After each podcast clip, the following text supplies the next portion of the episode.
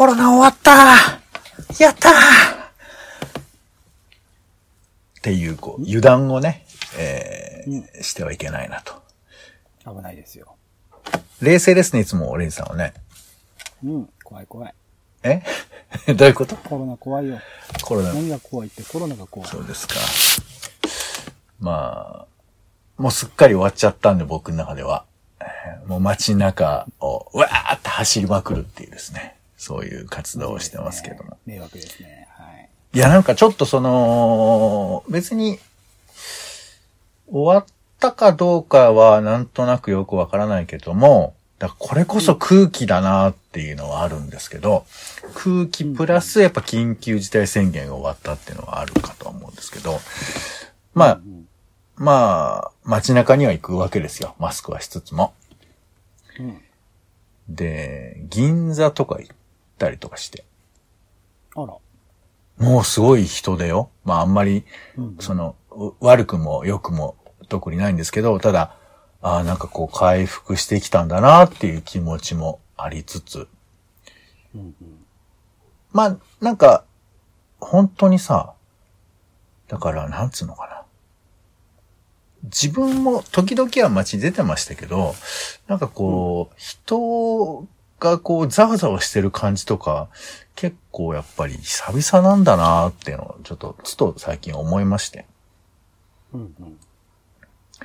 で、久々に見るなで言うと、行列？行列。ラーメン屋さんとか、たい焼き屋さんとかさ、並んでるんですよ。うんうん。まあ、店先だから外だから別にいいやって、まあね、いう話もありますけど、でもこう、行列ぞろぞろ、あの、あれよ、宝くじなんとかセンターって有楽町にあるじゃないですか。はいはいはあそことかもすごく並んでて、い。へえ。いや、そうか、なんか、みんな終わった感あるなっていうかさ、無論、マスクをしない人がいっぱいいるっていう状況じゃないですよ。さすがに。それはまだ見ないんだけど、でももう行列は復帰だから、これはなんかちょっと戻った感あるな、みたいなさ。ちょっと前からそんな感じありますけどね。なんとなく。ちょ、ちょっと前ってのは、だから10月入ってからとかでしょ？うーん、まあ、9月か、もうちょっと前ぐらいか、なんか、なんていうの、街中の人はそんな減ってねえなってのはずっと続いてた感じしませんでした？そんなことない？まあまあ、そこまで俺もちゃんとウォッチをしてないけど、ただその、まあそうね、だからちょっとその正確な数値は僕もわかんないけど、空気感としては、宣言終わった後の週末とかは、人がもう、なんていうか、へ、減ってないとかじゃなくてもう増えてるよね。まあ当然ですけど。明らかに。うん。で、なんか気持ちもなんかちょっと穏やかな感じもあるなって思ってたら、うん。最近のね、政治じゃないおかしいんですよちょっとやっぱね、厳しい声をね、荒げてらっしゃる方がいて。あらあら。あのあまりってね、何なんだよあれはおかしいだろ確かに、おかしい、おかしいな。それあ、についてはおかしいわ。それを追求してるあの野党も野党なんですよ私はおかしいと思います野党も野党もね、たるんでるんですよって言ってて。野党も野党もって2回繰り返すんだ。あ、与党も野党もね。あ、両方ともとですね。でね、私が言いたいのはね、すごい怒ってるから、これはちょっと怒ってるなと思ったな。私はね、皆さん選挙に行ってくださいあ正しい。そう。正しいよ。すっごいいいことを言ってた、えー、ちょっと怖めな人がいたっていう、そういう報告でした。まあ、僕らもね、そういう人の見方については、キングオブコントでだいぶ変わりましたからね、一つね。そういう観点ね、そうそう、そういうのもあったりするので。見ましたよいやー、あの、見た目は、あの、ちょっと怖い感じもあるんですけど、言ってることは選挙に行こうっていうことなので、僕もちょっとうん、その気持ちをね、えーしっかり受け止めて、え。ー、い きたいなというふうに 思っておりますけれども。その方は別に政治団体とかそういうものじゃなくて、シンプルに街中でそういうことをおっしゃあ、る。いやいや、あの、政治団、政治団体ですか？あの、あの、秘密結社じゃないですけど、なんていうかこう、えーなんていうかこう、先輩を守ってる人とかもいたりとか、そういう感じのやつですね。なるほど。はいはい必要ですよ、必要必要というかね、いろんな、いろんなとか、選挙はね、でもいいんじゃないかっていう話も今日は出てくるかもしれないぞということで、えー、このコーナーはね、えーこのコーナーというか、種ラジは、友達職場夫婦のちょっとした雑談からふ、えー、ツイッターのネタの種など、えー、役には立ちませんが、えー、あなたと一緒にこう、拾うね、そんな時間を過ごしたいということで、えー世の中のいろんな、世の中のいろんな種を探すポッドキャスト種ラジです。はいや。はい。えー毎回散歩の話とかね、テレビドラマの話とか、イベントの感想など、いろいろな話をしています。はい。うんお相手は、えーカルチャー中毒者のオレンジさんと、どうも気が向いた時にしか外に行かないお天気散歩人のポンの二人です。よろしくお願いいたします。さあ、ということで、週の始まりは、どなたかとのおしゃべりの練習場、種枕ということで、皆さんも、そろそろリアルに人と会う機会も増えてくるんじゃないでしょうかということでね、ぜひあの雑談を盛り上げていただきたいというふうに思っておりますが、まずは今週、あ、先週ね、気になったトピックスということで、えー、まあ、先ほどあの街中でね、えー、辻説法されてる方の話もありましたけれども、えーこんなニュースがありました。えー、須田正樹さん、橋本環奈さんらが投票を呼びかけ、多くの人気芸能人が一斉に声を上げたということで、えーハフィントンポストの記事ですね。まあ、他のメディアでも上げる取り上げられてます。えー投票しますということで、えー YouTube に、ね、動画が公開されて、Twitter や Instagram などで、まあ、えー配信されているということですね。はい。こちらはオーレンジさんご覧になりましたか？あ、そうですね。さらっとですけど、はい。うん見ました。いかがですか？まあ、本当にこれ多分、ワイドショーとかで聞かれそうな感じですけど、こういう取り組み、えーいかがですかオレンジさん？まあでも、声を上げること自体は僕は大事なことだと思ってるし、やっぱり、なんていうんですかね、いいわゆるその、立憲民主党なり共産党なり、なんかいろんな、その政治に関わる人たち、それこそ政治系のインフルエンサーの方とかが声かけても届く範囲ってやっぱ限られてくると思うので、普段からその一般的なって言うとあれですけど、多くの人が触れるようなメディアで、まあ、活躍されている方、認知されている方々が声を上げるっていうことは、幅広くその、今まで届いていなかったとか動かなかった層にまで届く可能性を持つものだったりする。なんかいきなりね、その俳優さんとかミュージシャンさんとかが好きでフォローしてたら、こういう投稿が流れてて、ああ、なるほど、あ選挙あるんだって気づくきっかけにもなったりとかするとは思うので、こういう、なんて言うんだろうな、普段政治的な発言はそんなにしてない人たちでも、なんかこういう場で、まあもちろんその特定の党派にね、え呼びかけるってなると問題になるかもしれないんですけど、こういう選挙に行こうっていうことは、まあ、正しいというか、まあ、必要なことだろうなとは思うので、あの、すごくいいことだなと思っています。ね。ちなみに、衆議院選挙、総選挙ですね。この年代別投票率というのが出てるんですって。うんで、えー、前回、平成29年ですけど、えー、53.68%っていうのが平均なんですって、全体の。全体でね。うんえー、20代って何パーセントくらいだと思います？あれご ?50% ぐらいいったんでしたっけ？あれ？えー、この総務省のデータが正しければ33.85%です。そんな低かったっけ？そうかそう。で、ちなみに60代は72%。人口比も全然違いますからね。そうそう。もちろん人口比もまあ違うんですけども、あの、33が仮に50とかなれば全然影響力あるとは思いますが、まああのね、この動画僕も見ましたけど、あの、まず行くことだっていうさ、なんか結構何周もしている議論な気もまあするけど、でもやっぱこれが変わることによって、なんだろうね、選挙の結果っていうよりかは、数字の意味が変わるっていうことがなんか大きいのかなと僕は気がしましたけどね。うん。うん。結果云々よりも、この人に私が入れたんだっていう、その視点が変わっていくっていう意味があるのかなっていうことも聞いてて思ったので。まあなんかでも珍しいよね。変な話だけど、こういうことってすごく珍しいよね。うん、まあ、それだけこのコロナ禍において芸能関係もかなり、こう、まあ、もちろんそれだけではないけど、この今の与党の動きっていうことがかなり影響したっていうところは大きいと思うので、こら辺はね、思うところがあるあるんでしょうね。より強まったっていうところはあるでしょう。うん。ちょっとね、この結果、まあまあ、あの、分析的な意味でもね、ちょっと気になりますね。さあ、そして、えー、2番目です。えー、僕ね、この方をね、高田の馬場のファミレスで拝見したことがありました。へー多分ね、確定申告の時期で、あの、書類をね、あの、なめなめチェックされてたんじゃないかなと思うんですけど、もうそれがうん5年、4、5年ぐらい前かな。えー、落語家で人間国宝の柳家小三治さんが10月7日、えー、心不全のためにご自宅でお亡くなりになったということですね。えー、小三治さん、まあ、あの、バイク好きとかで有名な人ではありますけど、坊主の方だね。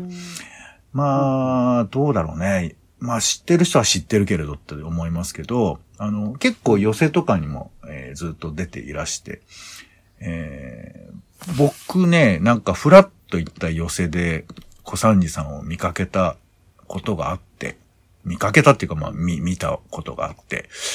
中にいたわけじゃないですよね、お客さんが。そう。でもさ、小三治さん、いや、だから何？あの、ちゃんと予定表見れば小三治さんが出てるのはわかるんだけど、なんかなんとなくこう、出くわすみたいな、落語家さんってちょっとそういうところがあって、寄せをやって。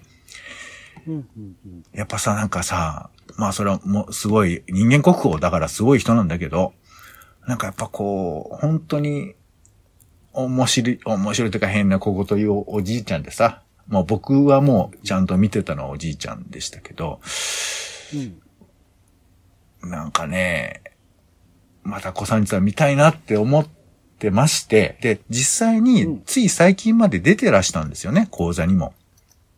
へー結構すごいですね。そうそうう。んなので、ちょっとね、なんか残念だなというふうに、まあ、勝手な話ですけどね、ちょっと思ったりはしてますよね。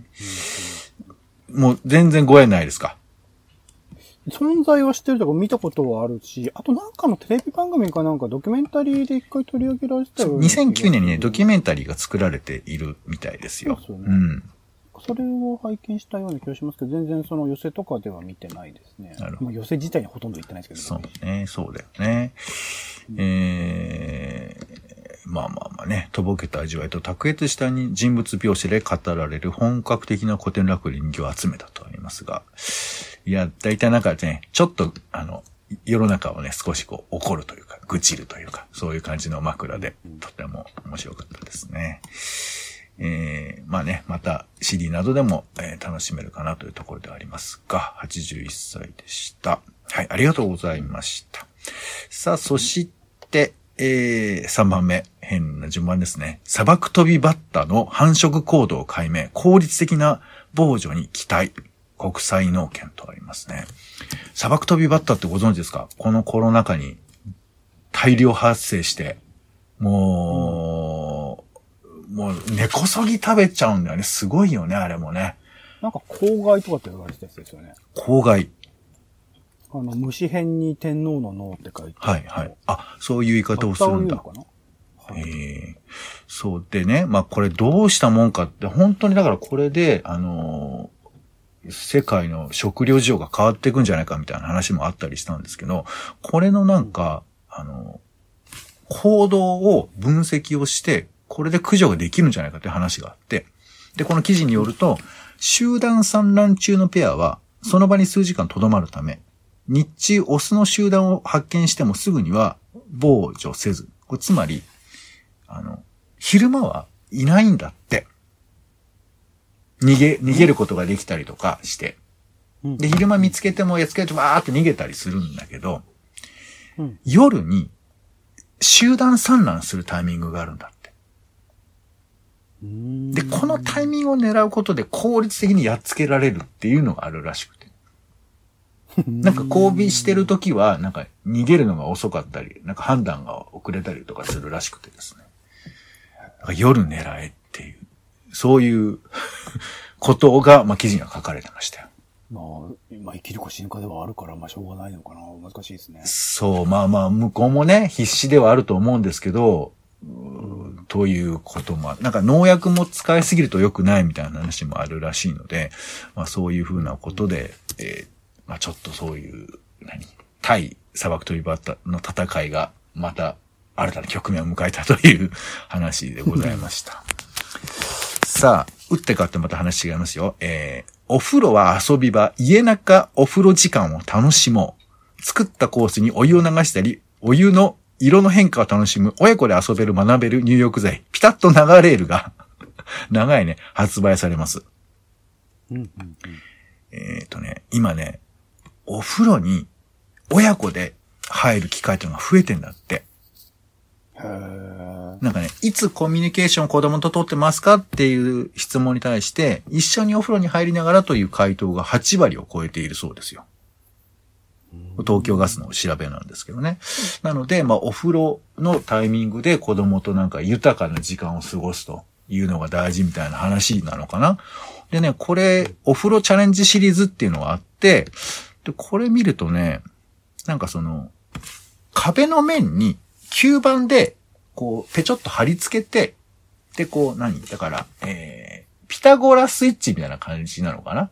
あの、獅子落としみたいな感じなのかな？それが壁に貼ってあって、上からお湯を流すと、その、えー、こう、えー、多分、吸盤の部分が軸になって、それがこう、左右に揺れるみたいな感じ。で、獅子落としみたいな形でこう、お湯が溜まったらカテってなるみたいな感じのやつがあるんですけど、それを壁に貼り付けて上からお湯を流すと、下にこう、こう、問いのように渡っていって下に流れていくんですが、ここの中に、粉末入浴剤を入れておくことで色が変わったりするわけですよ。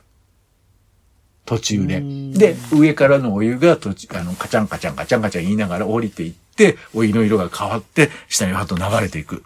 みたいなのを、ああ、こんな風に動いたねって言って、子供と喋るっていうやつなんだって。こういうおもちゃが今、まあ今というか12日ね、10月12日から発売されるみたいで、いろいろあるね、スタートレール、色変わりレール、ゴールレールっていうなんかいろいろ組み合わせがあって、あと水車とかね、ジグザグ滝セットとかそういうギミックを多分組み合わせるのと入浴剤に色のやつを組み合わせて、あ、こんな色になったね、みたいな話をするんだと思いますよ。まあ大体あの子供ってね、お風呂は遊び場だったりしますから、オレンジさんも遊んでた記憶ありませんか？記憶はないけども遊ぶもんだろうなとは思いますよね。ほら、おもちゃを持ち込んだりさ、浮かぶものとか入れてなかった、お風呂に。入れてたかなああ、あの、ソフビのあの、ウルトラマンとかを持っていた記憶ありますね。仮面ライ仮面ライダーはないか。ウルトラマンを持ってた記憶ありますね。はいはい、ソフビはね、ソフビあれ遊びすぎたら首が抜けるんだよね。俺エースの首が 抜けてたよ。そうそうそう。そうそう。そうそうそう。なんであんな作りにしたんですかね首やっぱ、リアルに、あの、あれか、ウルトラマンみたいな首取れるところがあるあの、あれの再現、うん、お湯で柔らかくすることは、あの、基本的に、あの、ベースに想定されてないと思いますけど。そうそう。ほしいな、あの感じだったらね。まあ、だからね、お風呂で遊ぶっていろいろ、あ、何、何、びっくら卵みたいな、えー、膨らむやつとかもあるよね。お風呂の中に入れて卵が開いて、ボヨンとでかくなるおもちゃとか、そういうのもあったりしますけど。いやお、お風呂玩具っても結構いろいろあるんですけど、まあ、今回のバンタイのやつは、まあ、ちょっとね、教育系に振ったっていうところだと思うんですけど、面白いよね。なんか、いろいろこういう場所がある、工夫がまたできるんだなという話ですね。はい。えー、工夫があるといえばこういう、まあこれも学生ネタですけど、卒業アルバム作りに AI 活用、顔認識で生徒を判別、登場回数を平均化、作業時間が半分以下にという記事で、これ産経新聞の記事なんですけど、自分の持ってる卒業アルバムを見て、自分が何回出てたかってチェックしたことあります？いや、ないですけど。いや、俺はね、何回出てたか覚えてないけど、でも、俺がどこにいるかっていうやつはやったと思うよ。やっあ、うん、どこに出てたか？いや、だから、卒業アルバムってちゃんと見たことあるかな？あんまクール、クール。いやね、これね、大変なんですよ。これ小学校がね、いくつかこう、利用してるサービスの話なんですけど、卒業アルバムに何回その子の顔が出てくるかっていうのはとても重要な問題で、えあ割合としてそう、クレームが来る可能性。あ、ドラマもそういうのがあったのかな。だから、えー回数とかをチェックして、全部出てたら1回、半分だったら0.5回みたいな、なんかそういう計算をして、回数を整えたりしてたんだって。うんうん。ところが、コロナ禍でマスクするじゃないですか。そうすると誰が誰だかもう わかんなくなっちゃうみたいな。うんまあもちろんそのね、成長のタイミングもあるんで、あの、こうん1年生とか2年生とか、そういう時から6年生までですから、いろいろ変化はあるんですけど、で、これを AI を活用することによって、かなり高い精度で自動化して、顔の出る数を平均化できるっていう、そういうアルバムの補助機能みたいなのがうできたんですって。めんどくさいっすね。しょうがないのか、でも。まあまあ、でもどう思います？やっぱりさ、全く出てないと寂しくない？それはそれで。なんだろう。わかんないけど、それ、なん、その、な、卒業アルバムに映っているその景色っていうのは、その学校における自分の立ち位置でもあるから、うんなんか、いやえ、もちろん内面的には違うかもしれないけれども、そ外面的に見たときにそういうもんだな、みたいな。なんか映されてないうんやつの、うん俺そうなんだけど、多分映されてないやつの自意識としては、別に映らなくてもいいやって思っているんですよ。そんなあ、でもだから、それはにいるというか、結構大人の考え方じゃない？悩ましいのかもしれないけど。うん。やっぱりさ、街中の子供たちはさ、やっぱ抱きしめてほしいと思っているしさ、触ってほしいって思ってるしさ、やっぱ写真は写りたいって、いやいや、お思ってると思うんだよね、子供って。で、それはもちろん今の話は思春期みたいなもんでさ、え、俺全然写真なんか全然興味ないし、え、なんか、え、何の意味あんのそれ、思い出とか、サブ？みたいなこととかを言う気持ちは全然わかるんですけど、もうでも後で振り返って思い出見ることだし、あと、登場回数がヒエラルキーだって言われちゃったら、それはまあ、そういう考え方もあるんでしょうけど、もちろん俺平均化する必要も微妙だとは思いますよ、確かに。でもやっぱ、ちょっとさ、アルバムって、お公式に写真で記録って撮られないじゃん、僕らって。普段。うんうん。だこういうものが残してくれてるものって、ちょっとありがたくはあるよね。自分の記録をさ。まあ、僕はそれ、まあ自分の写真はま撮らないですけど、ええ恐ろしいほど写真は撮ってるんだよね。はい。だから、まあ、セルフなね、記録を取ってもらえるっていうのはありがたいかなという話が盛り上がると思ったけど、次行きます。えー、6番目。Google マップは、そろそろサクサク行きましょうかね。はい Google マップは日本の強影響を強く受けたサービスだったという紹介がありました。えーなんか、地図の概念自体が世界と日本では結構違うんだっていうふうなことが書かれていて、うんうんで、海外の地図、これ全部かどうかわかんないけど、例えばアメリカだとなんとか通りみたいなのがあって、そこからこう番号だとかが設定されてるんだけど、日本だと、んなんとか区の何丁目の、この丁目の数字の順番とかさ、結構ランダムじゃない？一丁目二丁目の。あれは、だから日本の地図は、それはもう見ないとわかんないんだ。ちょっと特殊な作りらしく、みたいなことが書かれていたりだとか。なんかこの記事とてもあの、えーゲットナビという記事ですけど、えー Google ね、マップを利用してる人多いと思うんですが、それがどういうふうに作られてるかみたいな話が書かれているので、まあよかったら見てみてください。はい。そして、えー7番目、 CEATEC2021 が開幕します。これ、えー22日まで、19日から22日までですね。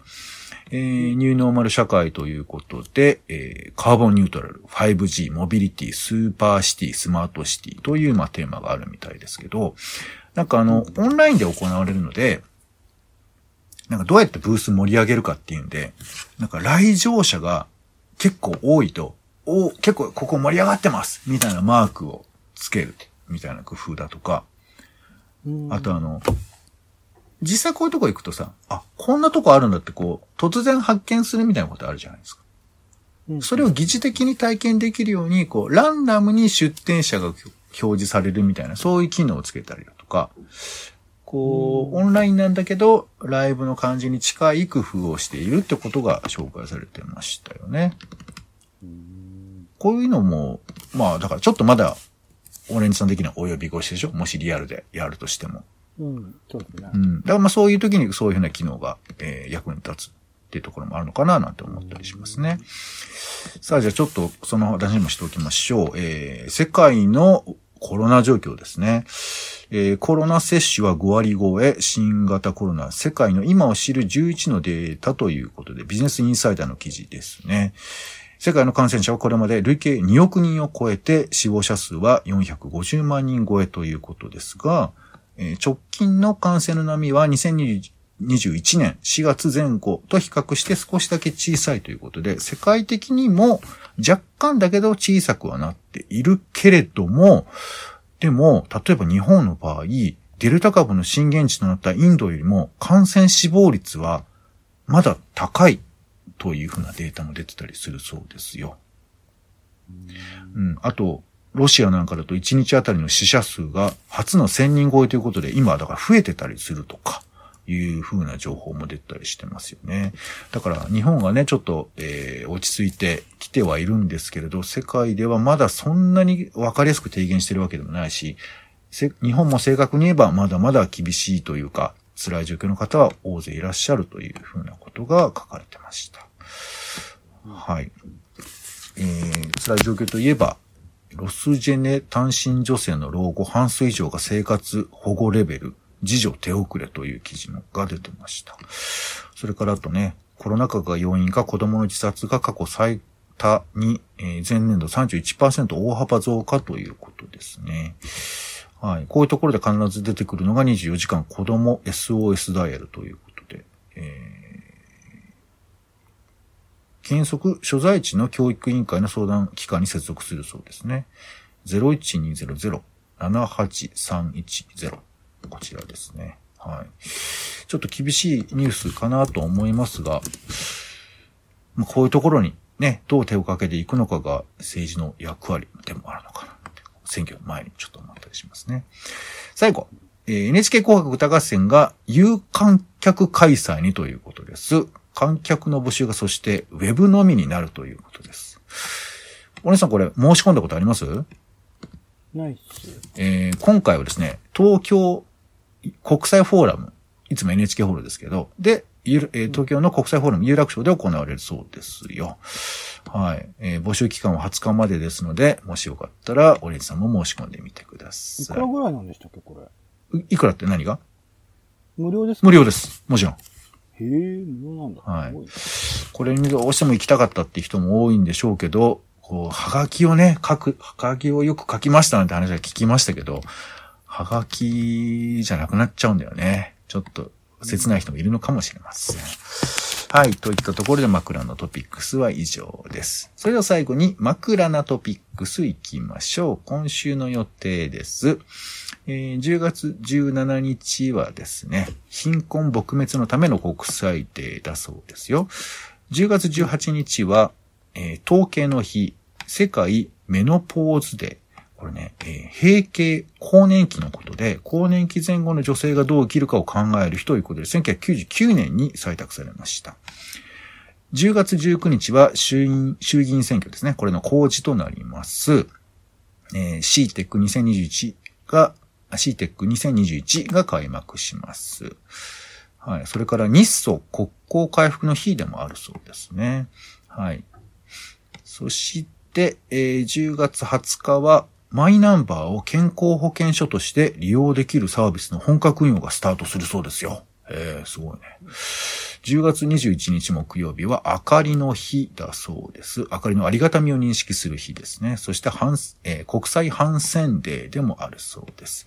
10月22日金曜日は、国際喫音啓発の日だそうですね。1998年に制定されているそうですね。はい。10月23日土曜日は、モルの日。モルの日って何かわかります？わかんないっす。物質量の単位であるモルを記念する日だそうですよ。うんね、この全くわかんないモルをですね、ええー調べることを、えーぜひしていただきたいなというふうに思います。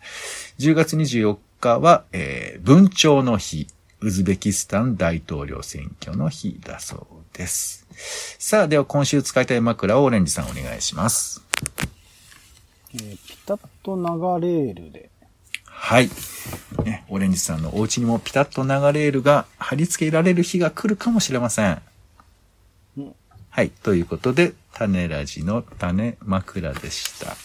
お相手は、えー、麦茶が余っている中、えー、ついに三品茶の、えー、お茶のパックも買ってしまいました。お茶だらけです。ポンと、オレンジでした。種ラジ、また。